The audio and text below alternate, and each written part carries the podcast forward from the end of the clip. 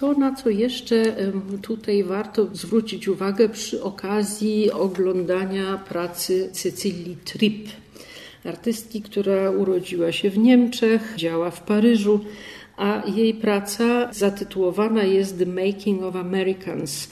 To jest 18 minut trwające wideo, w którym artystka, używając takiej warstwy i obrazowej, i tekstowej, odnosi się znowu do historii Ameryki i używa przy tym tekstu bardzo swego czasu słynnej książki Gertrudy Stein jak powstawali Amerykanie, The Making of Americans. Te teksty Gertrudy Stein, która była eksperymentatorką w zakresie języka powieści i tutaj przydają się Cycylii po to, że teksty są pełne powtórzeń, tak jak gdyby kwestionujące taką no, stabilność znaczeń rozmaitych stereotypów znowu.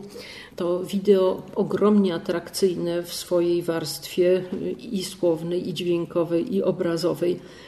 Jest przykładem na to, jak artyści z różnych kultur sięgają do innych tradycji, jak właśnie zupełnie nieamerykańska artystka dokonuje takiego rozbioru i przekomponowania amerykańskiego mitu.